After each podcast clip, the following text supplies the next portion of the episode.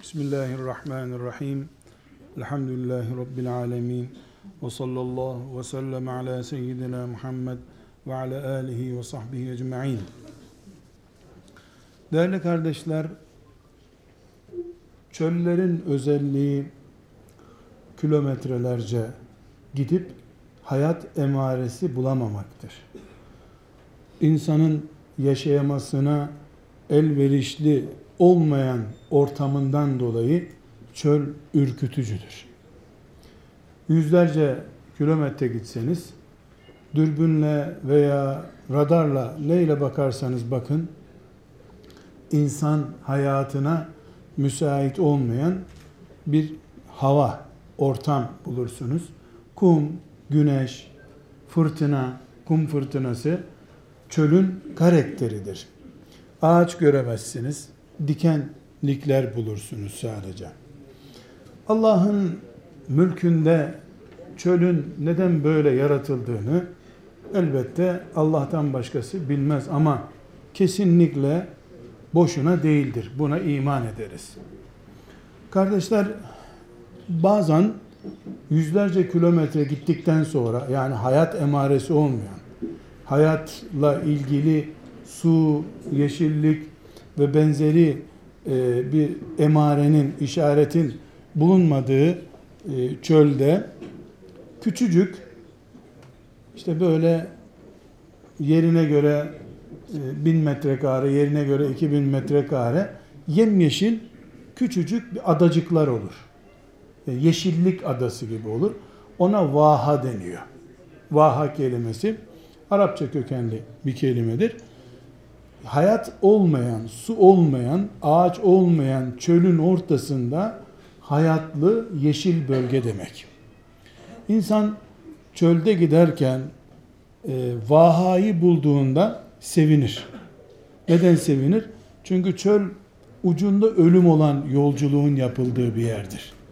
Kazara e, suyun bitecek olsa, yiyeceğin bitecek olsa ölmekten başka çaren olmaz çölde. Çöl böyle bir yer. Vaha demek en azından altında güneşten korunacağın bir ağaç var demek. Ağaç olduğuna, yeşillik olduğuna göre de kazmayı vursan dibinden su çıkacak demektir. Yani hayat var. Ağacın olduğu, yeşilliğin olduğu yerde insanın yüzü gülüyor. Neden? Ağaç da insan gibi bir tür canlı olduğundan insanın yaşadığı yerde yaşıyor ağaç. Bu nedenle çölde vahaya rastlamak velev ki 10 tane ağaç olsun hayat emaresi, canlılık işareti olduğundan insan için bir mutluluk kaynağıdır. O vahayı koruduğun zaman çölde yaşayabilirsin. Bu misali özellikle e, bugünkü hayat tarzımıza, bugünkü Müslümanların karşılaştığı e, dünya tarzına karşı e, bir örneklendirme yapmak için burada zikrettim değerli kardeşler. Vahalarımızı korumak zorundayız dedik. Neden? Çünkü bir kesin kural var ki bu hayatı biz çölde yaşayacağız. Ne tür çölden söz ediyoruz? Bir, git gide insanlık karakterinin maddi standartlara ezildiği bir dünyada yaşıyoruz. Git gide para güçleniyor. Para güçlendirdikçe güçlendikçe insanlık zayıflıyor. Git gide insanın paraya, maddeye esareti Allah'a imanını abluka altına alıyor. Allah'a inanıyor insan ama madde, para, para eden şeylerden filtrelenmiş bir imanla iman ediyor. Bu binlerce örneğiyle örneklendirilebilecek bir gerçektir. Burada örneklerini uzatmak istemiyorum. Çöl gibi bir hayat yaşıyoruz. Bu çöl gibi hayatımız çocukların babalara bakışından, annelere bakışından, annelerin babalarının çocuklarını doğurduktan sonraki umutlarının eriyişinden, kardeşler arasındaki insani ilişkilerden,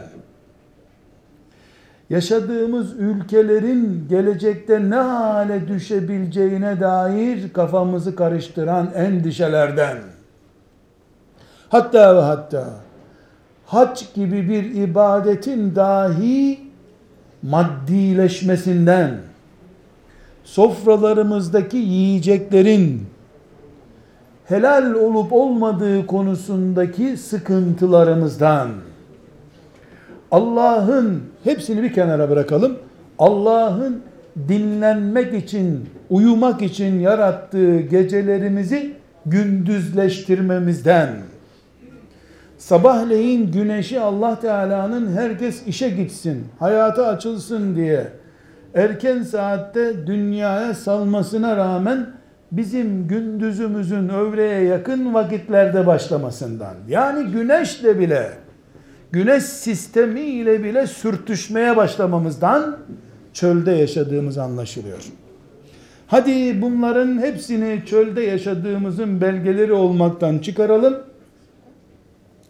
bir hastanedeki hastalar yoğunluğundan, psikolojik hastalıkların artmasından hayatımızın çölleştiğini görebiliriz. Eskiden insanlar fakirlikten korkarlardı. Şimdi zenginlik ürküten bir hastalık çeşidi. Zenginliğimiz başımızın belası. Mülkümüz huzursuzluk kaynağımız. Köyümüz bizi bıktırdı. Şehire kaçtık. Şehirden gidecek köy aramaya başladık. Ne şehir rahat ettiriyor ne köy rahat ettiriyor. Evlerimizde huzurumuz kalmadı. Camilere gidip huzur bulamaz olduk. Ne dünyalığımız ne de ahiretliğimiz elhamdülillah dedirtmiyor bize. Bu yaşadığımız hayatın çölleştiğini gösteriyor. Bir zamanlar para için mücadele ediyorduk. Para şimdi huzursuzluk kaynağımız oldu. Çocuğumuz olsun, baba olalım, anne olalım diye mücadele ettik. Anne, baba olmaktan korkmaya başladık henüz nişanlanmadan bile evlenecek gençler iki çocuktan fazla yapmamaya yeminleşerek evleniyorlar. Evlilik insan yaratılmasına sebep olmak içindir. İnsan yaratılmasına sebep olmamak üzere anlaşarak evleniyorlar.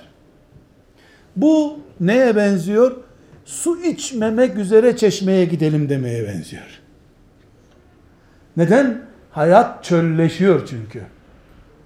Hayat çölleştiği camilerden de belli. Neden belli? 500 metrekarelik bin kişinin namaz kıldığı bir camide mikrofon kullanıyoruz ses duyulsun diye. 3 kişinin sabah namazı kıldığı camide de mikrofon kullanıyoruz ses duyulsun diye. Biz camiye gidince sağır mı oluyoruz? Hayır sorun o değil. Artık çöl ortamındayız. Cihazsız ses duymaz hale geldik. Bunun en komik örneklerinden biri televizyon seyreden adamın hanımını arayıp çayı koy e, film bitince çay hazır olsun demesidir. Hanım yan odada ama. Çölleşmiş hayat. Ev içinde de iletişim cep telefonuyla.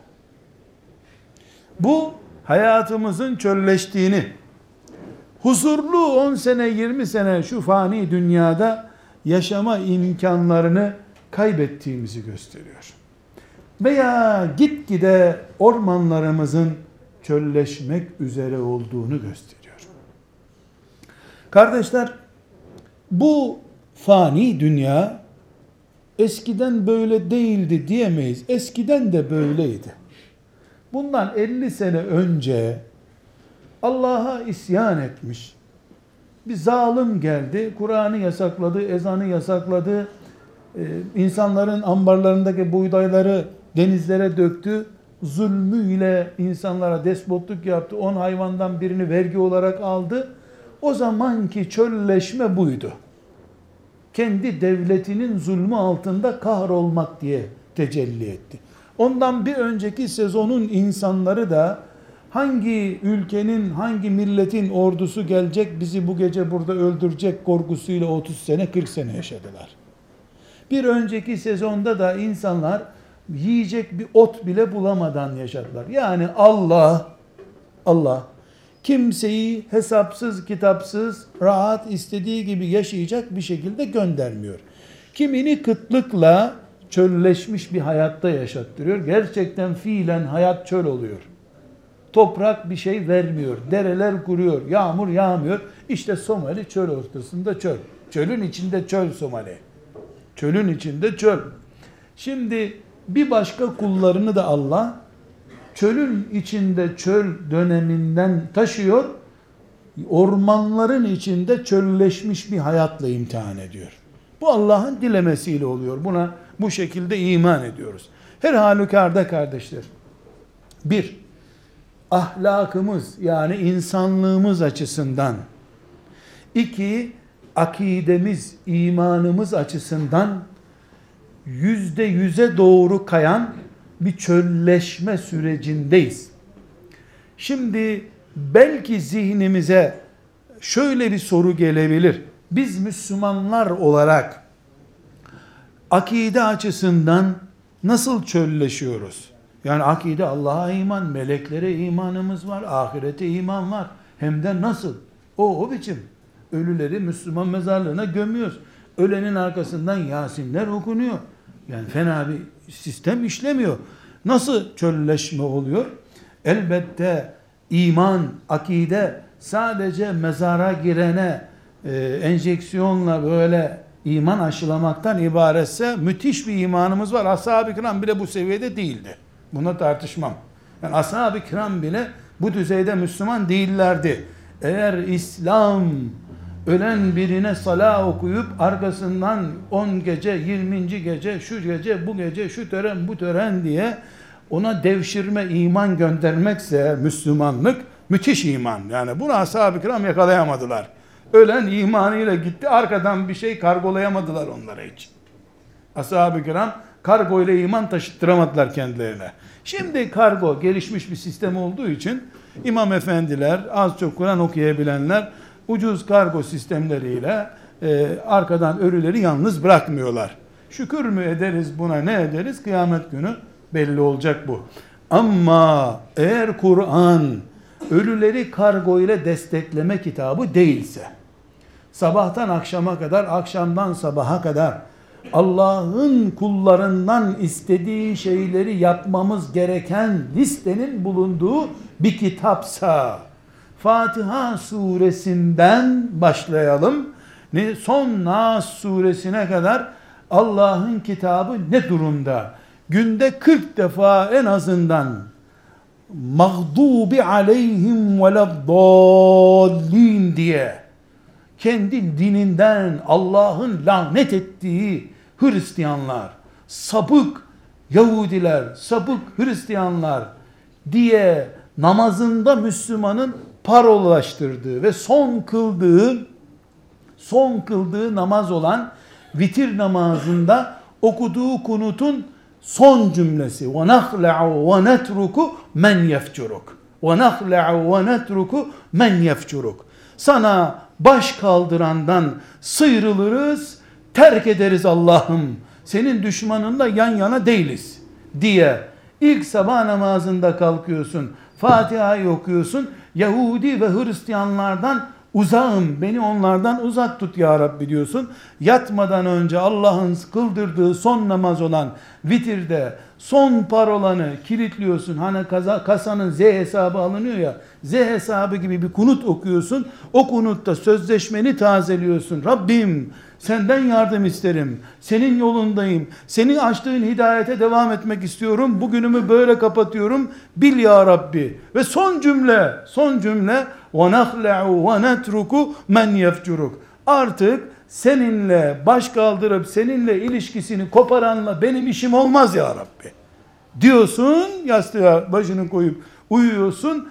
Ondan sonra ertesi gün Yahudi ve Hristiyanla veya herhangi bir mülhitle, mülhitle şu hak bu hukuk bilmem ne isimleri altında Müslümandan daha samimi bir ortamda bulunuyorsun.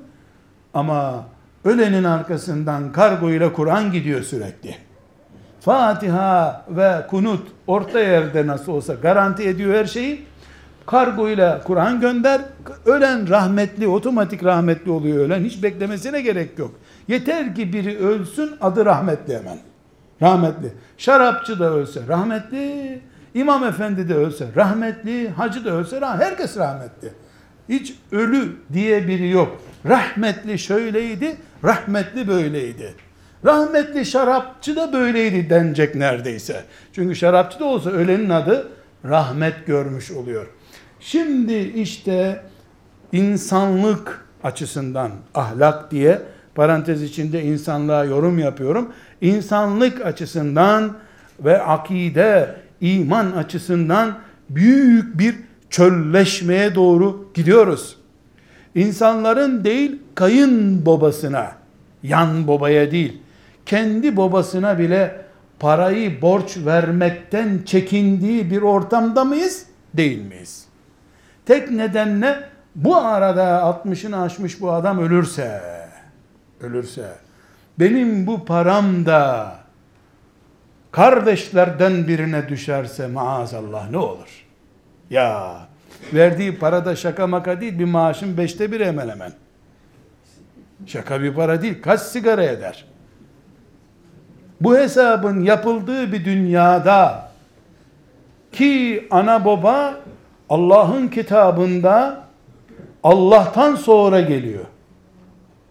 Allah'a iman etmek, onun hükmüne razı olmak bir, anaya babaya iyi davranmak iki diyor Allah Kur'an'da.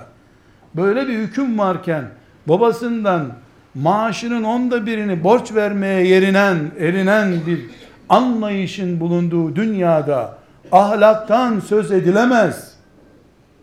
Akidenin Kur'an'a teslimiyetin revaçta olduğundan söz edilemez. Büyük bir çölleşme yaşıyoruz. Çok büyük bir çölleşme yaşıyoruz. Bu çölleşme ahlakta yansıyor, sabırsızlığımıza yansıyor. Okuduğun Kur'an yüzlerce sene yılmayan, dökülmeyen Nuh'u örnek gösteriyor sana aleyhisselam. Ateşe atılmaya razı olan İbrahim'i örnek gösteriyor. Taşlandığı halde, bıçkıyla ikiye bölündüğü halde isyan etmeyen, sabreden Yahya'yı sana örnek olarak gösteriyor Allah. Sen çocuğun üç yaramazlığına tahammül edemiyorsun, intihar edeceksin. Ama Ramazan'da Kur'an okur ha. Ramazan'da Kur'an okur. Kur'an'ı niye okuyorsun? Çünkü senin anlayışında yozlaşmış, çölleşmiş anlayışta, çölleşmiş anlayışta Müslümanlar peygamber kıssalarını çocuklarına anlatacakları hikayeler olarak telakki ediyorlar. Çocuklar için peygamberler kıssaları diye kitap yazmaktan haya etmiyorlar. Halbuki Allah bunları mükellef olmayan çocuklar için anlatmadı Kur'an'da. Mükellef olan, Bedir gören, Uhud gören, hatta onların başındaki peygamberleri Muhammed Aleyhisselam'ı teselli etmek için anlattı. Hanımı Hadice vefat ettiğinde Resulullah sallallahu aleyhi ve sellem amcası Ebu Talip de ardından vefat etti. İki destekçisi yanından çekilince aleyhisselam efendimizin elbette başı büküldü, garip kaldı. Allah ona Yusuf suresini indirdi ders olarak.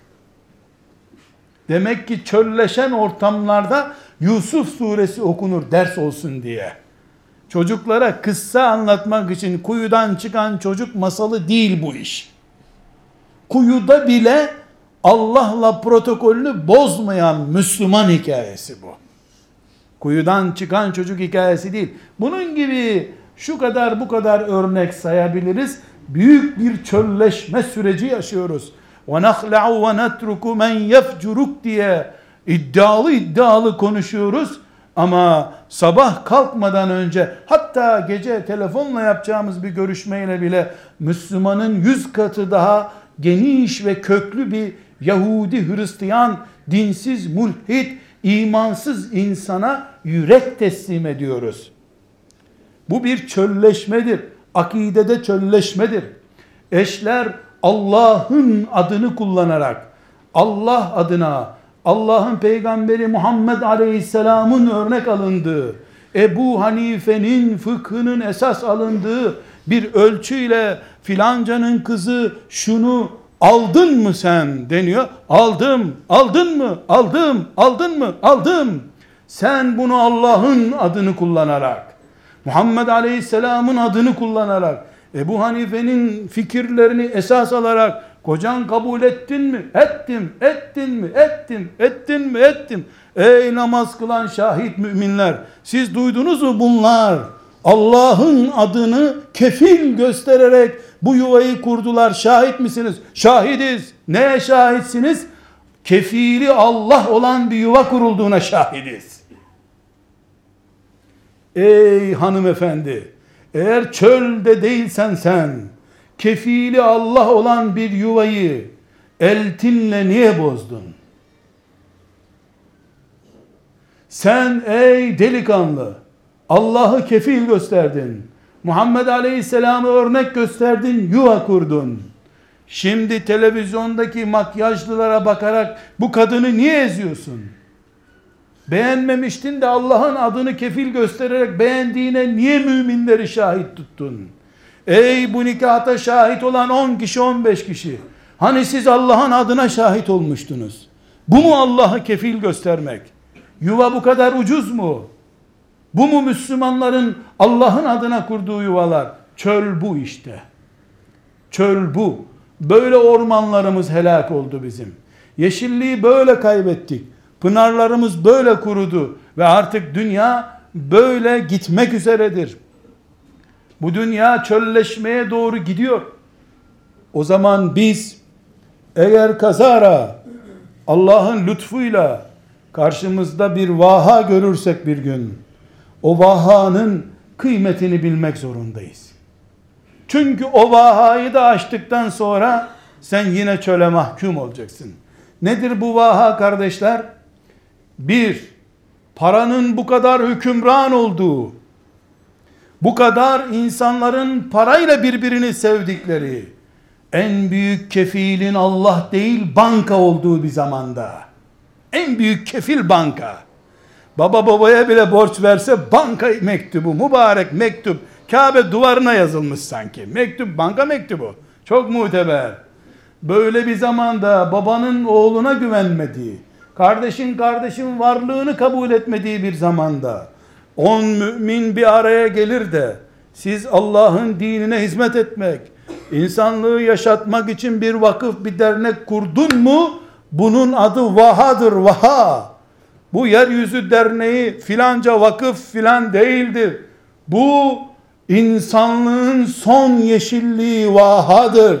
Adı vahadır bunun. Bakma tabelasında filan yeryüzü vakfı yazdığı bu çölleşmiş filan şehrin ortasında kala kalmış son güneşten korunulacak ağacın altıdır. Müslümanların en önemli vahaları Allah rızası için bir araya geldikleri ailelerini, çocuklarını ve kendilerini koruyacakları derneklerdir, vakıflardır, sivil toplum örgütleridir. Bunları zedelemeden korumak vazifemizdir. Sen yüzlerce kilometre gittikten sonra ancak başka bir vaha veya bir köy bulacaksın. O yüzlerce kilometreyi nasıl yürüyeceksin bu çölde? Arabanın tekeri dönmez, yaya yürünmez. Bu son vahayı 10 tane 20 tane ağacın bulunduğu bu vahayı baltalama sakın. Baltalama. Dedikodu yapma. Ekonomik desteksiz bırakma. Faaliyetlerinde yalnız bırakma İstişareden kopma. Bu çünkü adı dernek gibi yazıyor olabilir. Bu dernek değil, bu insanlığın, İslam'ın vahasıdır. Bu çölün ortasında olağanüstü bir nimettir, mucizedir, kıymetini bileceksin. çocuğunun, hanımının, kocanın, akrabalarının Allah'ın rızasına uygun bir hayat için önlerine konmuş büyük bir nimet olarak görmek zorundasın. En büyük vahamız bizim bu sivil toplum örgütlerimizdir. İkinci vahamız Firavun'un sarayının ortası gibi yerlere dikilmiş minarelerimiz, camilerimizdir. Ey büyük Allah'ım ne büyük mucizeyi Musa aleyhisselama gösterdin. Katilini kucağında büyüttün. Sonra firavunluk yapmak isteyenlere yüz binlerce cami imamının maaşını verdirtiyorsun. Budur Allah'ın kudreti işte. Budur Allah'ın büyüklüğü. Allah böyledir. Düşmanıyla da böyle oynuyor Allah. Camiler bizim büyük vahalarımızdır. Fitneye, fesada alet etme. Ey imam efendi, elinde baltayla vahamızdaki yeşil ağaçlarımızı kesme. Mandalinalarını koparma. Elmalarına dokunma. Allah'tan kork. Kıyamet günü bu ümmetin son vahasındaki ağaçları da niye budadın? Niye insanları çöle mahkum ettin diye sorar Allah. Verecek bir cevap bulamazsın. Mesele sadece camide namaz kıldırmak meselesi değil. Resulullah'ın ilk kurduğu cami, Mescid-i Nebi'nin fonksiyonu neyse, laik bir devlette de olsan, komünist bir devlette de olsan, kapitalist bir devlette de olsan, Medine'deki caminin fonksiyonunu devam ettireceksin sen. Senin okuduğun hutbe, senin insanların önüne geçişin, Resulullah'a vekaleten yapılmış iş olduğunu ispat edecek tarzda olmalıdır. Aksi takdirde bu ümmetin vebaliyle mahşere çıkarsın. Ne namaz kılmak seni kurtarabilir, ne sarığın seni kurtarır. Melekler sarığa filan inanmazlar. Meleklerin ölçüsü sarık değil çünkü. Camiler vahalarımızdır bizim. Çocuklarımız orada gidip Allah'ı sevecekler. Hanımlarımız orada gidip din öğrenecekler. Biz işe gitmeden sabah namazını camide kılmak üzere Rabbimizle ahitleşmiş olarak onun zimmetinde bir güne geçeceğiz. Vahamızdır bizim camilerimiz. Kimse camilerimizi siyasi anlayışına alet etmemelidir. Ticaretine alet etmemelidir. Hatta ve hatta camilerin minarelerinden sala bile okunmamalıdır cenazeler için. Neden? Sala nihayetinde bireysel bir şahsa hizmettir. Halbuki bu cami kimsenin ölüsünün teşhi merkezi, mezarlık müdürlüğü gibi kullanılmamalıdır. Cami ümmeti Muhammed'in son yeşil kalmış, kurtarılmış bölgesidir. Cenaze kaldırma morg müdürlüğü vazifesi yapılmamalıdır. Müslümanlar camilerine morg koydurtmamalıdırlar. Çünkü morg belediyelerin yapması gereken bir iştir. Cami yaşayanların Allah'a secde edecek takatı olanların ve Allah'a secdeyi cihad olarak, ruh olarak, yaşamanın gereği olarak görenlerin yeridir, merkezidir. Camilerimizi sulandıracak, camilerimizi ölülerin kaldırıldığı sevkiyat merkezi gibi kullandırtacak hiçbir tavra müsaade etmemeliyiz. Kardeşler, en büyük vahalarımızdan birisi de ticari merkezlerimizdir. Kime Allah çocuklarına helal rızık gönderecek ve hanımına helal bir elbise alabilecek, maişetini helal bir şekilde devam ettirebilecek bir ticaret merkezi, bununla beraber bir iş imkanı, bir memurluk, bir işçilik lütfetmişse ve oradan helal bir maaş alıp o maaşıyla çocuklarının rızkını temin ediyorsa o secdelere kapansın, secdelere kapansın, secdelere kapansın. Çünkü Allah'ın helal bir rızık kapısı açması kuluna en büyük nimetlerinden biridir imandan sonra. Ne mutlu sana ki çocuklarına helal bir yiyecek götürüyorsun. Şükret. Ticaretinse ticaretinin kıymetini bil. Onu harama bulaştırma. Memurluğunsa, işçiliğinse helal bir şekilde bunu sürdür. Rabbim hamdolsun sana. Bana ne güzel bir nimet lütfettin. Sekizde gidiyorum, beşte dönüyorum. Ay sonunda çocuklarımın maişetini helal bir şekilde temin ediyorum. Ve kem mimmen la kafiye lehu ve la me'va. Nice kulların var ki senin ne sığınacak bir e, evi var ne de ağzına koyacak bir lokması var. Sana şükürler olsun Rabbim. Ne beni aç bıraktın ne çocuklarımı aç bıraktın. Diyen mümin ol. Ticaretin veya işçiliğin, memurluğun vahandır senin. Budama bunu. Budama. Patron şöyle yaptı. Şefimiz böyle yaptı deyip oynama bununla. Bu nimete şükürsüzlüktür. Sen bir çikolata götürdüğünde çocuk bunu istemiyordum hep bundan alıyorsun diye çikolatayı geri teptiğinde nasıl kızıyorsun değil mi? Allah sana çoluk çocuğunun maişeti için bu kapıyı açtığında 3 ay sonra o işe girerken kendini vali zannetmiştin o şehirde. 3 ay sonra ayağın biraz yere basınca beğenmez, iş beğenmez bir adam olup Allah'ı küstürme, meleklerin gazap edeceği, lanet edeceği bir işi yapma, işinin kıymetini bil, vahadır o vaha, sürer seni Allah daha zengin bir işe, ama eve getirdiğin üç rızıktan biri haram olur. Kıyamet günü o çocuklar yüzüne gözüne yapışırlar senin damarlarımızda haram var baba haram der. Kendini de yakarsın çocukları da yakarsın. Cami kadar cami kadar mübarektir iş yerlerimiz bizim. Helal kazanıyorsak. Oralardan helal yiyip evlerimize helal götürebiliyorsak. Aksi takdirde haram olduktan sonra cehennemin ortasında vaha olmaz. Cehennemde vaha olsa ne olacak? O ağaç da yanar zaten. Demek ki bir, bizim iş yerlerimiz, ticaret merkezlerimiz vesairemiz Allah'ın bir nimetidir helal yiyorsak. İki, her nimet şükür gerektirir devamı olması için. Elhamdülillah isterdim daha iyi iş yerim olsun. İsterdim daha büyük marketim olsun. Elhamdülillah çoluk çocuk kimseye muhtaç değiliz demesini bil, şükret, sadaka ver, Allah sana daha büyüğünü versin o zaman. Ama kendi kepçeni küçük, komşunun kepçesini büyük görerek hayata bakarsan, Allah buna gazap eder.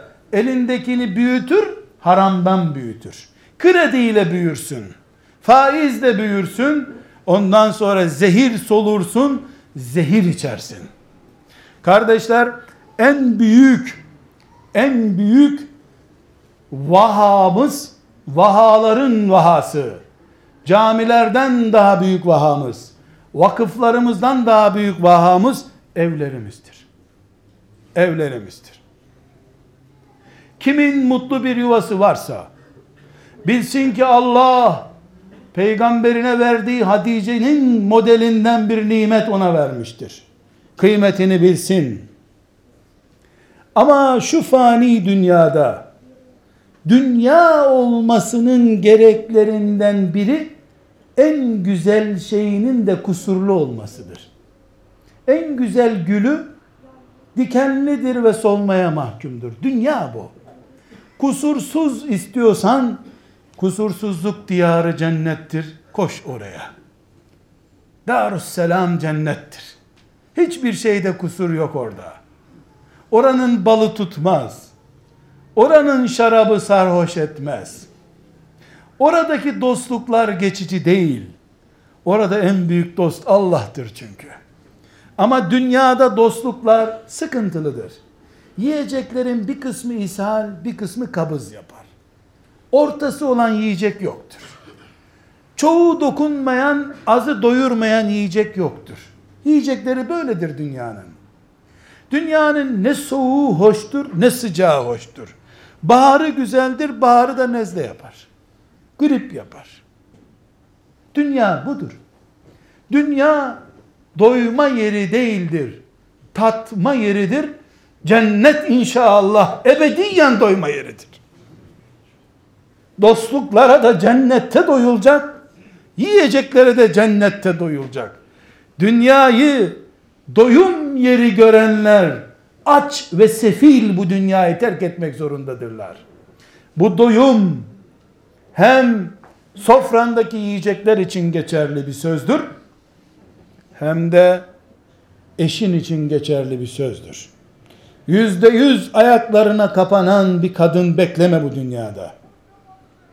Yüzde yüz Peki hanım, peki karıcığım diyen bir erkek bekleme. İnsan Rabbine karşı bile yüzde yüz secde edemiyor. Karın nasıl secde etsin sana? Rabbine karşı eksik o. Peygamberler çıktıktan sonra erkeklerin hangisi yüzde yüz olgun kamildir ki senin kocan kamil olsun? Kusursuz arızasız olsun. Bağırmaz, kızmaz, kösteklemez biri olsun. Hayalci olma. Gerçekçi ol.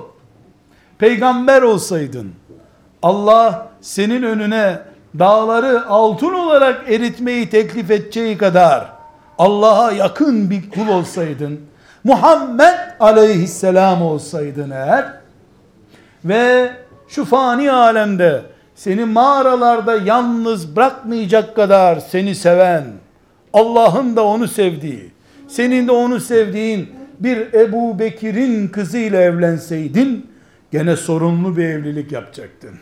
Ara sıra başından dumanlar tutturacaktı o senin. Gerçekçi ol. Gözünü aç. Vahadaki 3-4 tane ağacı budama. Güneşin altında kalacaksın. Ne çekiyoruz bu kadınlardan deme. Senden de ne çekildiğini koy terazinin öbür kefesine.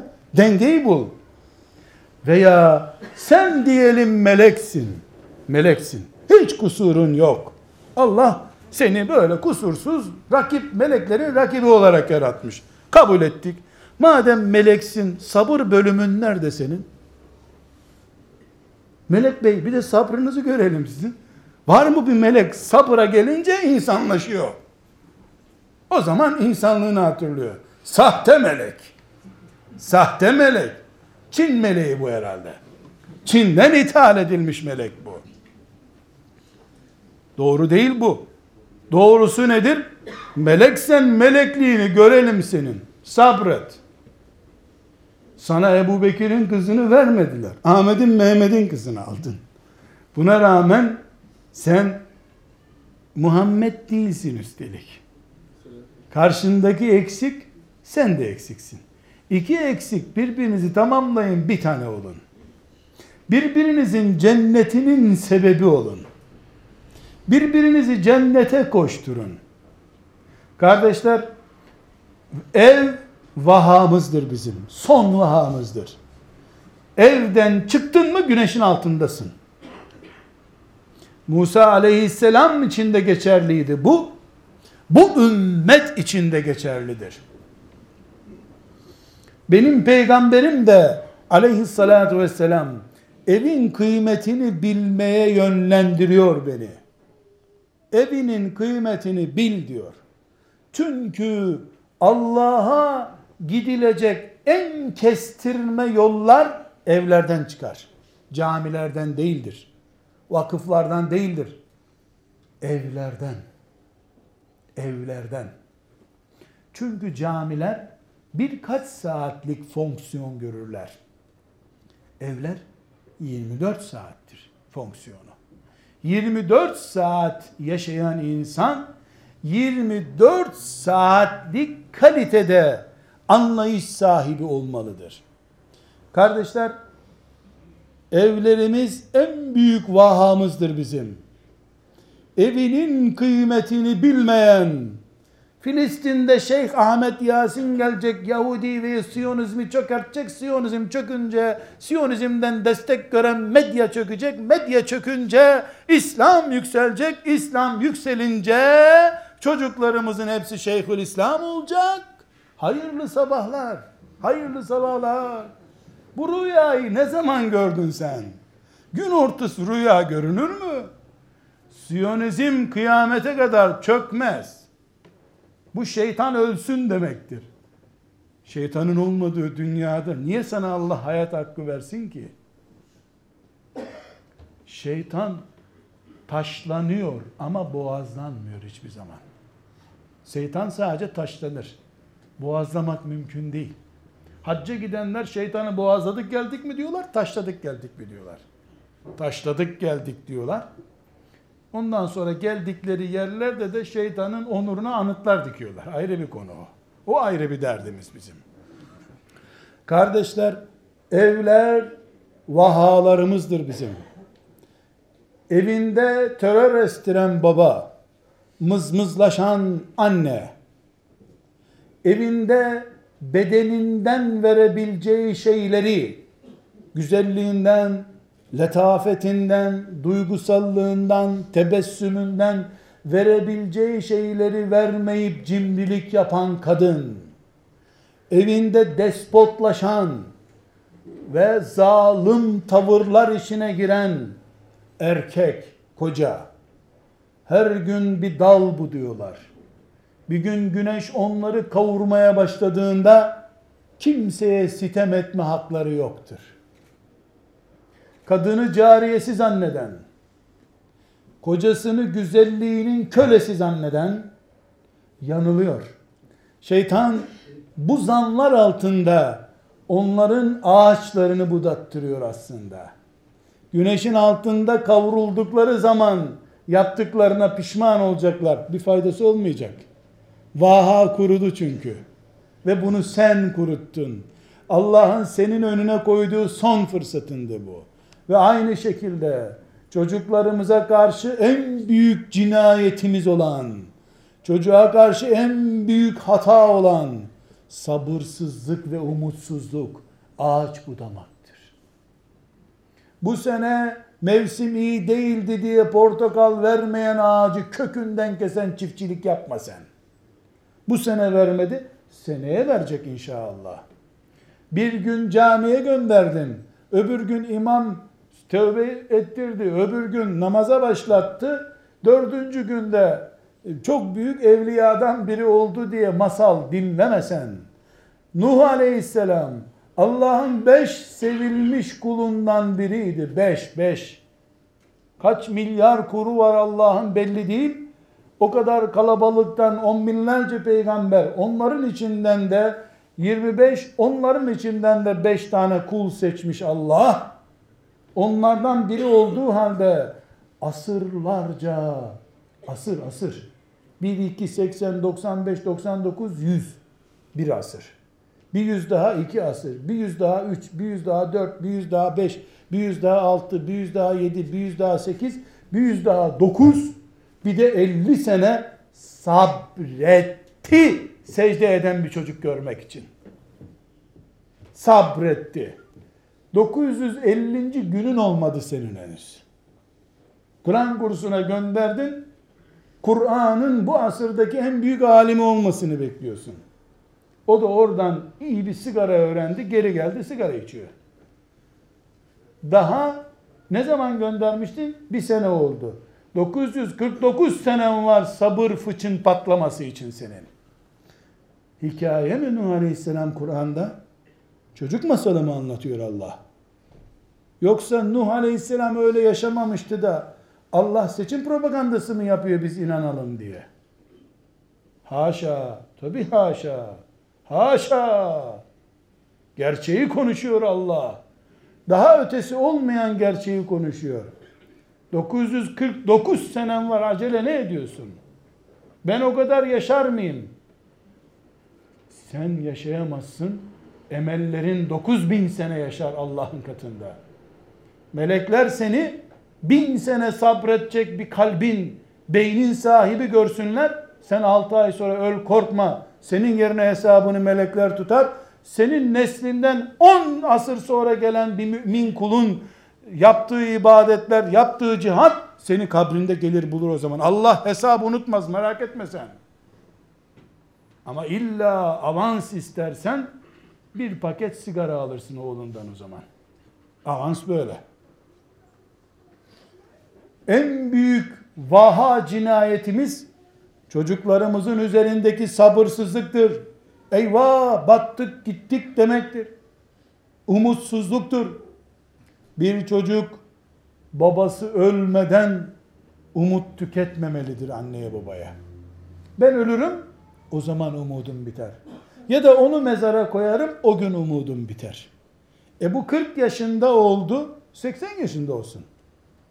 Allah kulunun tövbesi için son nefesine kadar bekliyor mu beklemiyor mu? Bekliyor mu? Bekliyor mu? Sen niye beklemiyorsun? Sen niye bekliyorsun? Allah'tan daha mı çok hakkın var çocuğun üzerinde? Allah ki bir nefes bile boşa geçirmemek lazım ona kulluk açısından. O bekliyor. 80 senelik şarapçıyı bekliyor Allah tövbe edecek diye. 90 sene oldu müşrik bir babayı bekliyor. Ebu Bekir'in babası 90 küsür yaşındaydı Mekke fethedildiğinde. Tuttu babasının yakasından Muhammed'in önüne gelip iman edeceksin dedi. Bembeyaz saçları sakallarıyla Resulullah'ın önüne diz çöktürttü. Döndü Ebu Bekir ne yapıyorsun bu yaşlı adama dedi. Biz bunun ayağına giderdik dedi. Yaşlı bu. Senin ayağına gelsin iman etsin ya Resulallah dedi. Ama Efendimiz yanlış yaptın. İhtiyara böyle sürüklemeyecektin dedi. Çünkü Allah Ebu Bekir'in babası da olsa bekliyor onu. 100 yaşına kadar bekledi Allah. Sen niye beklemiyorsun? Ağaçları budama. Güneşe mahkum kalırsın. Çölde kalırsın. Ne yürüyebilirsin ne nefes alabilirsin. Kum fırtınası gözünü kör eder o zaman.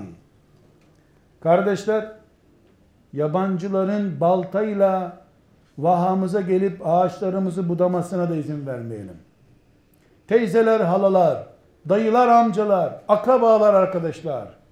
Çocuğumuza kötü örnek olacak. Eşimizle aramıza fitne sokacak söz taşıyabilecekler. İnternetten aşağı bir bela musibet değildirler. Gerekiyorsa yüz akrabamızın ortasında bir bayramda kimseyle bayramlaşmadan yalnız kalacak kadar şehrin içinde aynı şehirde Allah'ın adına hicret etmeye hazır olmadıkça bu vaha senin değildir.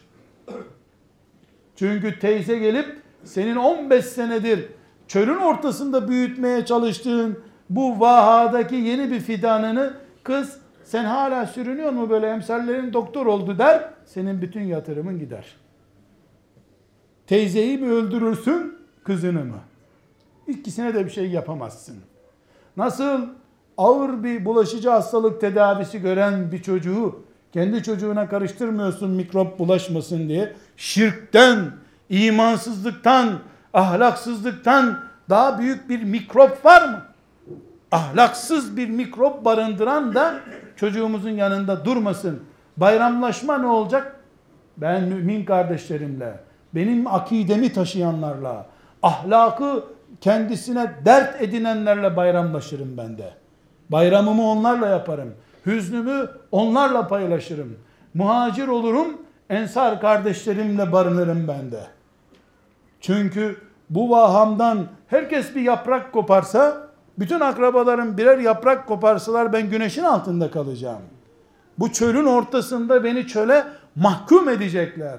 Kardeşler, evlerimiz Allah'ın bu çölde önümüze koyduğu en muhteşem canlı vahalarımızdır bizim.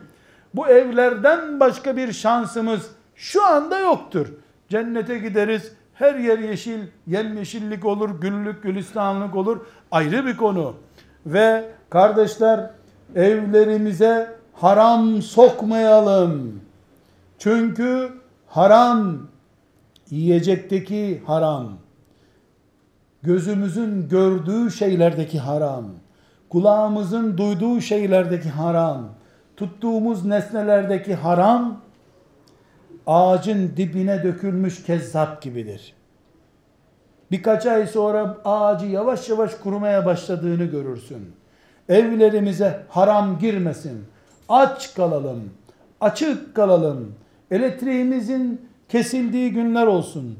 Belediye suyumuzu kessin borcunu ödeyemediğimiz için ama haram su kullanmayalım. Hatta penceremizi açıp haram bir rüzgar bile evimize girmesin.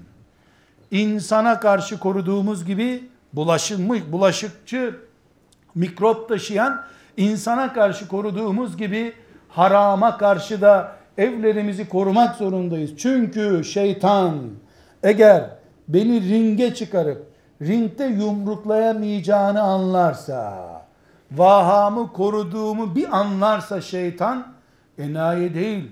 O da iş bekliyor. O da yatırım peşinde. Bu sefer beni haram mikrobuyla batıracaktır. O da enayi değil. O da ne kadar insan devrilir cehenneme yuvarlanırsa, ne kadar vahayı kurutursa o kadar mutluluk hissedecek.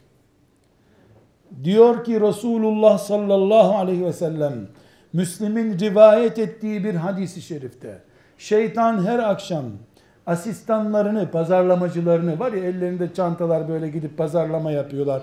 ilaç, yeni ürünler filan. Pazarlamacılarını toplar. Hepsine ne yaptın anlat bakalım der. Birisi der ki ben filanca adam namaz kılıyordu vesvese verdim namazı bozuldu. Boş ver boş iş yapmışım der. Öbürü der ki filancanın oruç tutuyordu orucunu bozdurdum. Çok önemli bir şey değil der. Herkes böyle sayar asistanları akşam döküman okuyorlar. Bir tanesi de der ki efendim ben farklı bir iş yaptım. Aylardır bir aileyi kovalıyorum sonunda nikahlarını dağıttım. Bozuldu aile. Heh, sen benim gözümsün sen iyi iş becerdin der. Şeytan dağılmış aile vahasından mutlu olur. Çünkü neden? Şeytan yatak odasını bozdu mu namazı da dağıttı demektir. Oruç da gitti. Kur'an da gitti. Çünkü namazın da orucun da Kur'an'ın da mayası tıpkı sütün, yoğurdun, peynirin, ekşimin, tereyağının ham maddesi olduğu gibi ham maddesidir. Süt ekşi ise tereyağını nasıl yapacaksın? Kaşar peynirini nasıl yapacaksın? Yoğurdu nasıl yapacaksın? Süt ekşi. Aile yuvası mutluluktan şeytanı delirtmediği sürece ondan namaz çıkmaz. Ekşi namaz olur o. Ondan oruç olmaz. Kur'an'dan bunları görüyoruz.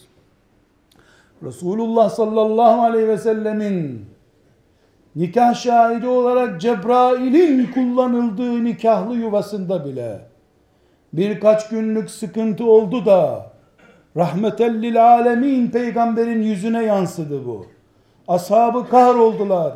Medine-i Münevvere karanlık Medine'ye döndü adeta. Hanımları espri yaptılar. Espri peygamberi çok üzdü.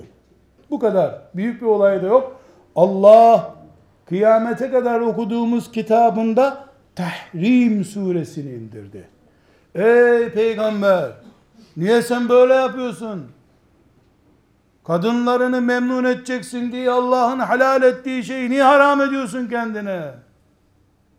Çünkü peygamber de olsan, rahmetellil alemin de olsan, güle güle canım kocacığım diye seni öperek göndermeyen bir hanımın olmadıkça, Bedir görmüş Muhammed bile olsan, ahenkli bir namaz kıldıramazsın Mescid-i Nebi'de.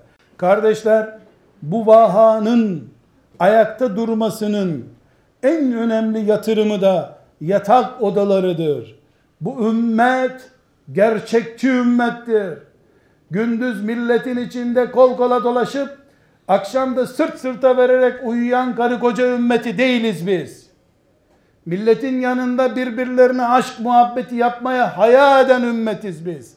Akşam olunca da Ramazan gecesi bile olsa o geceyi birbirimizin bedeninden sonuna kadar zevklenerek geçirip Allah kabul etsin diyerek sabahlayan bir ümmetiz biz. Kur'an terbiyesi budur. Rabbimiz Kur'an'ı terbiye kitabı olarak indirdi. Bakara suresinde cihattan, müşriklere karşı kıyam etmekten ve yeryüzünü Allah'a secde edenlerle doldurmaktan söz ettikten sonra Allah nerededir diye sorunun cevabını Allah'ı nasıl buluruz diye sorunun cevabını verdikten sonra ey mümin kullar Ramazan Ramazan gecelerinde kadınlarınızla sevişip cinsel ilişkiyi kurmak size helaldir, helaldir diyor Allah. Biz hala filan gecede nikah kıyılır mı? İki bayram arası düğün olur mu? Uğraş dur sen bakalım. Kur'an düzeyinde aile budur. Ayıp kayıp Kur'an'ın ayıp kayıp dediği şeylerdir. Kardeşler bu vaha susuz ağaçlarını yeşil tutmaz. Yani bu vaha çölün ortasında yeşil ama altta bir su kaynağı var. Bir nehrin yatağına yakın olduğu için alttan rutubet gördüğü için çölde o ağaçlar büyüyor. Çölün altı her yerde yeşil olsa yağan yağmur çölün bir metre mesafesinde depolanabilse çölde yeşil olacak. Güneş bol nasıl olsa susuzluktan dolayı çöl kupkuru. Küçük bir su damarı rastladığı için orada 50-60 tane ağaç büyüyüp vaha güzel görüntü veriyor. Evlerimiz vahamızdır. Bu vahanın ruhu, suyu, yatak odalarını kullanma kapasitemizdir bizim. Allah böyle düzen kurmuş. Biz bu düzeni filanca anlayışımıza, şu anlayışımıza göre başka türlü işlettiğimizi her gün zarar günü olarak görmek zorundayız. Dostlar, Allah'tan şöyle bir dua yapamayız. Ey Allah'ım, çölleri yeşert, çölümüz olmasın. Böyle bir şey olmaz. Neden olmaz? Ya Rab hep gündüz istiyoruz, gece verme bize diye bir dua yapılır mı? O zaman patron seni 80 saat çalıştırır. Madem günler 80 saat. Elhamdülillah 12 saat gün 12 saat gece de 8 saatlik mesai yapıyorsun. Aleyhine dua olur bu. Gece rahmettir. Ya Rab sakın kış verme. Doğalgaz çok zamlandı bu sene. Ne yapacaksın o zaman? Hep güneş olursa dereler kurur. Öbür sene su nereden bulacaksın? Kış da rahmet. Gece de rahmet. Çölleri yeşert diye dua olmaz. Sağlıklı bir dua değil bu. Akıllı bir dua değil bu. Olmaz zaten. Vahamızı kurutma ya Rabbi. Evimizi canlı tut. Mescitlerimizi ihya et. Ezanlarımız gür olsun. Vakıflarımız ihlaslı olsun diye dua et. Ticaretim, kazancım helal olsun diye dua et. Derenin akışına gitmiş olursun. Bu dua tutar. Bu dua tutar. Haramı mideme koyma ya Rabbi. Aç bırak, haram verme ya Rabbi de. Harama giden yollardan beni uzak tut ya Rabbi de. Evimde huzursuzluk verme ya Rabbi. Beni mutlu et ya Rabbi. Nikahta konuştuğum sözlerimi benim bağım olarak tut. Senin adına kıydığım nikahı şeytanın vesvesesiyle çürütmeyeyim diye dua edilir. Bu derenin tersine gitme duası değildir. Bu dereler yukarı aksın diye şeyhler dua etse ne olur, mollalar dua etse ne olur. Dere yukarı akmaz ki. Böyle bir duayı yaparsan şeyh olmadığın anlaşılır zaten senin. Tersine dua olmaz. Babam dirilsin ben öleyim diye dua olur mu? Bana uzun ömür ver diye dua olur. Kardeşler, vahalarımıza dikkat edelim. Bunlar bir kurursa bu çöllerde ahlaksız ve akidesiz günler geçirmeye mahkum yaşarız. Bizden önceki ümmetler vahalarını kuruttular, dallarını budadılar ağaçların, helak olup gittiler. Allah bu ümmete rahmetiyle muamele buyurup şöyle güzel vahalar, şu firavunlaşma hamlelerine karşı Musalar gönderdi Allah. Kıymetini bilmek zorundayız. Zira kıymeti bilinmeyen hiçbir nimet kalıcı değildir. Velhamdülillahi Rabbil Alemin.